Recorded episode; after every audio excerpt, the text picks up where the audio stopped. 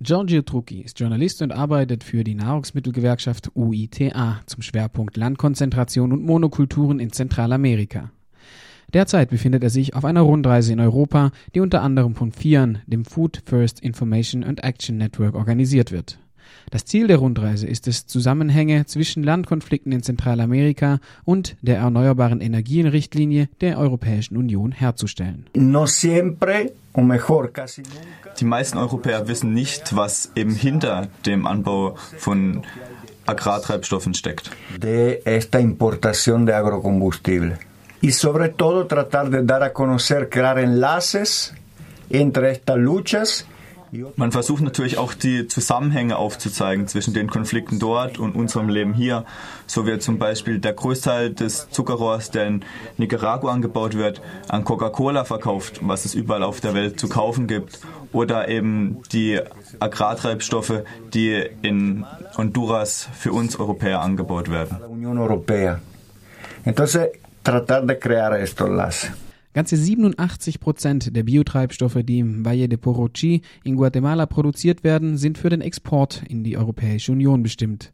Für Deutschland beispielsweise wurde bei der Umsetzung der Erneuerbaren Energienrichtlinie im Biokraftstoffquotengesetz festgeschrieben, dass der Anteil des aus erneuerbaren Energien gewonnenen Biokraftstoffes bis zum Jahr 2015 8 Prozent der gesamten in den Verkehr gebrachten Kraftstoffe betragen muss. Auf seiner Rundreise konzentriert sich Giorgio Trucchi vor allem auf drei Länder. Se habla del Bajo Aguán en Honduras, se habla del Valle del Polochic en Guatemala y se habla de la situación de los cañeros, trabajadores de la caña de azúcar en Nicaragua. Er beschäftigt sich hauptsächlich mit dem Fall in Honduras, auch mit der Situation in Guatemala und einem Fall in Nicaragua. Por la misma problemática, que es la implementación de un modelo All diese Situationen, all die Fälle in den verschiedenen Ländern haben zwar verschiedene Geschichten, aber es eint sie alle die Tatsache, dass es dabei um eine starke Anhäufung von Land geht in den Händen weniger.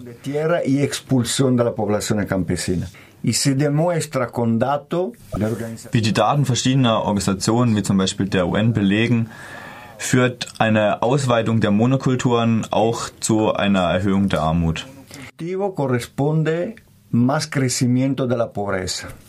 Giorgio Trucchi arbeitet schwerpunktmäßig in der Region Bajo Aguan zur Vertreibung von Kleinbauern durch Großgrundbesitzer, die dort im großen Stil Ölpalmen für den Export von Biotreibstoffen nach Europa produzieren. Ante esta situación hay es führt natürlich dazu, dass sich die Kleinbäuerinnen und Kleinbauer organisieren. So hat sich zum Beispiel in Bajoaguan direkt nach dem Putsch 2009 ein großer Widerstand organisiert und die Kleinbäuerinnen und Kleinbauer haben 20.000 Hektar Land wieder besetzt. 20.000 hectáreas de el Bajaguán. Das Gesetz zur Modernisierung und Entwicklung des Agrarsektors erlaubt den Verkauf von Land, das in den 60er und 70er Jahren den Kleinbäuerinnen und Kleinbauern im Zuge einer Agrarreform zur Verfügung gestellt worden ist und das verboten war zu verkaufen. Die Drei Großgrundbesitzer, die in der Region Barrogan vorherrschen, haben es durch Korruption, Bestechung und sonstiges geschafft, immer mehr Land anzuhäufen.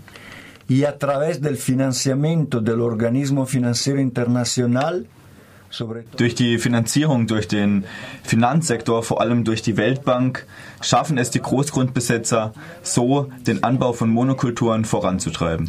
Sobre todo caña de azúcar y palma africana. Das führte zur Wiederbesetzung der Kleinbäuerinnen und Kleinbauer des Landes.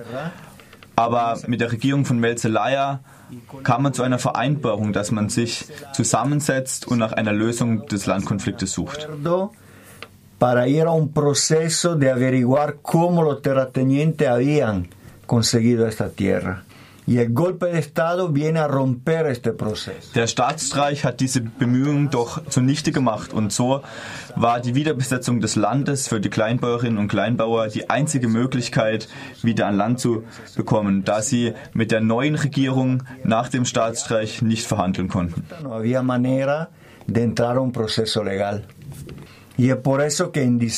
So kam es dazu, dass im Dezember 2009 sich die 24 Kleinbauernorganisationen in Bahuaguan zusammengeschlossen haben und zusammen 20.000 Hektar Land besetzten. y se retoma en una sola mañana 20.000 hectáreas en 17 fincas. Damit begann auch die Repression Umso mehr Widerstand die Kleinbäuerinnen und Kleinbauer leisten, umso stärker wurden sie repressiert. Vor allem mit der Unterstützung auch der Polizei, des Militärs und der privaten Sicherheitsleute, der Großgrundbesitzer. Wichtig ist auch die Rolle der privaten Sicherheitsleute, der Angestellten, der Großgrundbesitzer. Laut Zahlen der UN gibt es in Honduras über 7000 private Sicherheitsfirmen mit insgesamt 70.000 bewaffneten Leuten. Das ist deutlich mehr als die Zahl an Polizisten und Militärs im ganzen Land la total impunidad, que cierra el círculo de la represión. Dazu kommt noch die Straflosigkeit, die durch Honduras herrscht. Es gibt keine Ermittlungen und Kleinbauern, die Anzeige erstatten, werden kriminalisiert. A los culpables y criminalizan a los campesinos por usurpación de tierra. Y pese a la represión, hablamos de no menos de 60 campesinos organizados der Konflikt in Bahuaguan hat schon zu über 60 Morden an Kleinbauernaktivisten geführt, aber trotzdem organisieren sie sich weiter und sie kämpfen weiter für ihr Recht auf Land und versuchen das auch der Welt mitzuteilen, die Probleme nahezulegen. Dasselbe passiert auch in Guatemala, in Polochic oder in Nicaragua, wo die Opfer an Niereninsuffizienz leiden. Consecuencia del trabajo en los cañaverales. O sea, hay organizaciones e intentos de dar a conocer al mundo qué es lo que pasa.